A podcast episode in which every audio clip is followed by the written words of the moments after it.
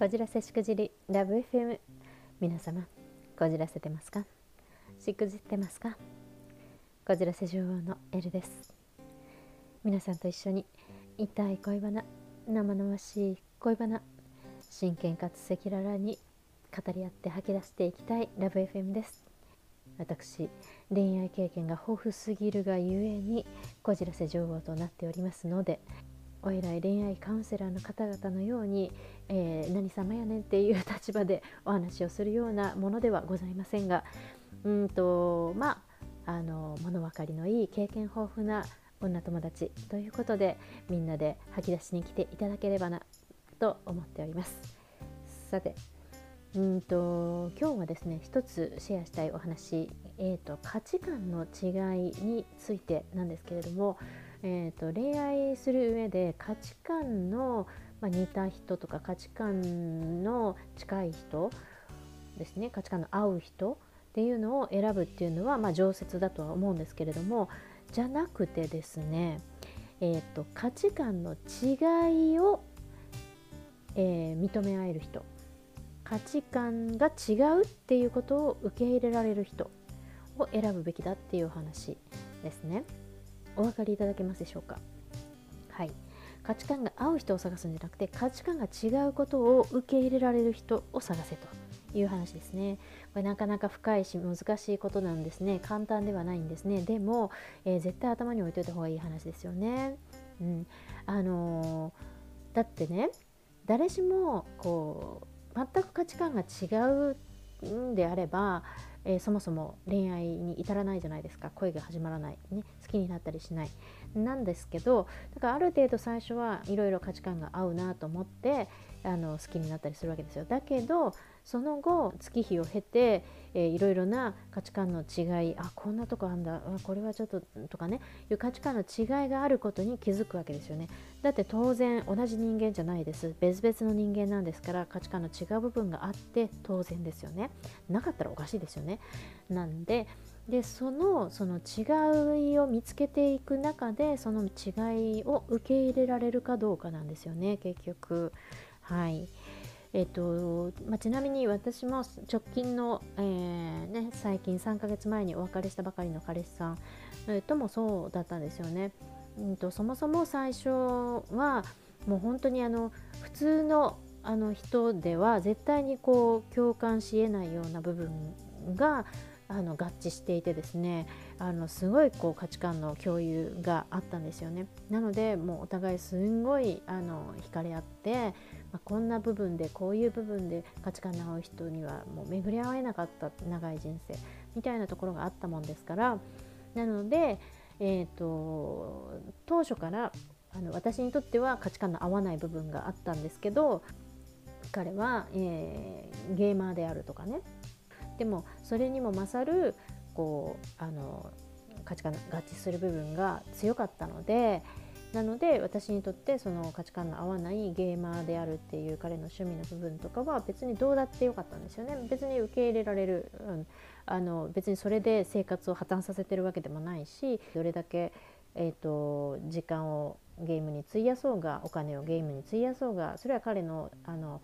収入の中で彼がバランスよくやっていけばいい話であって大人として何て言うか常識の範囲でやってることなのでまあ、あの何にも無趣味の人よりよっぽどそんなね情熱かけて楽しんでいることがあるだけでもいいじゃんぐらいの。でも、まあ、全く私は一緒にやろうとも思わないし興味もないしってね、あのただ受け入れますよっていうだけのことでっていう感じだったんですけど。でもそれですら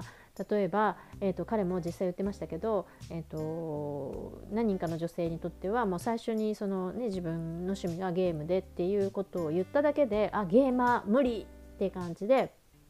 拒絶反応を示してもうお付き合いに至らなかったっていうような女子も何人もいたそうです。だから、まあ、それってそうですよね。そういうことですよね。あの価値観の違いを受け入れられない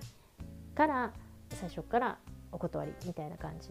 ですよね。で、まあ、最初からそういうふうに分かる場合もありますけど分かる価値観の違いもありますけど、えー、問題はさっきも言ったように、えー、最初はまあいいと思っていたねでも最初に見えていた部分とは絶対に年月が経てば見えなかった価値観の違いっていうのがね、出てきますよね、まあ、もちろん逆もそうだと思うんですけど最初には見えなかった価値観の相違あここも合ってるんだこういうところも合ってるんだっていうことももちろんあの年月を経て見えてくるとは思うんですけれども、えー、逆もありますよね合わない部分っていうのも当然見えてきますよね。でそうなった時にあのその価値観の違い、ね、あの1点はねもちろん大歓迎じゃないですか何が見つかっても。ででもその違いの部分を受け入れられるのかっていうことですよね。受け入れられる人だったらあのうまくいくし、ね、で当然私とその元彼の場合もな年月年月ってほど付き合ってないですね、えーと、数ヶ月お付き合いをした後であの私のこういうねこの恋愛に関する音声配信という活動、まあ、それに関してもうどうしても彼はあの理解ができなかった。その彼の価値観ではもうなんか私がすごいこうなんかこう悪いことしてる感じだったんですよね。だけど私にとっては逆にそうやって彼がうんと私のやってることとか私が心血注いで頑張ってる仕事のこととかもあの否定的に、うん、しか捉えられない彼のその価値観が私には受け入れられなかったしっていうことでお別れになったんですけれどもだからそういうことなんですよねきっとだからもっとそれその価値観の違いを発覚したけれどもそれすらもあそういうことなんだ違うけれどもうんそうか分かった理解するねっていうふうに受け入れられるだけのあのもっとそれを上回る隙があったなら違うと思うんですよね。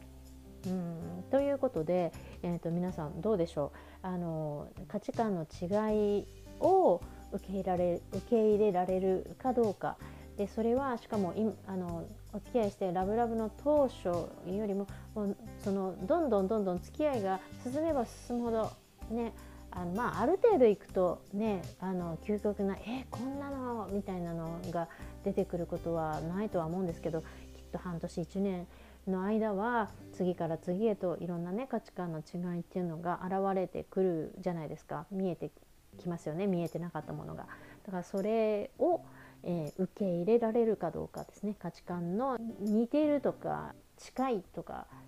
同じっていうことはまあそんなのは別に着目ポイントじゃなくてそんなの当たり前のことでその違いに関して価値観の違いに関してどう受け止めることができるか。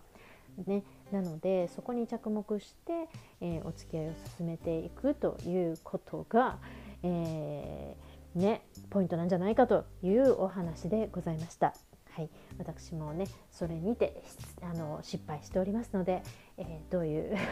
どういう立場で物申しとんねんっていう話ですけど、はい、皆さんの、えー、ご経験談、えー、ご意見ご感想などコメント欄で教えてくださいね。はいえー、そしていいねとフォローの方も絶賛お待ちしております。それでは皆様素敵なこじらせデーをまた次回の放送でお待ちしております。エルでした。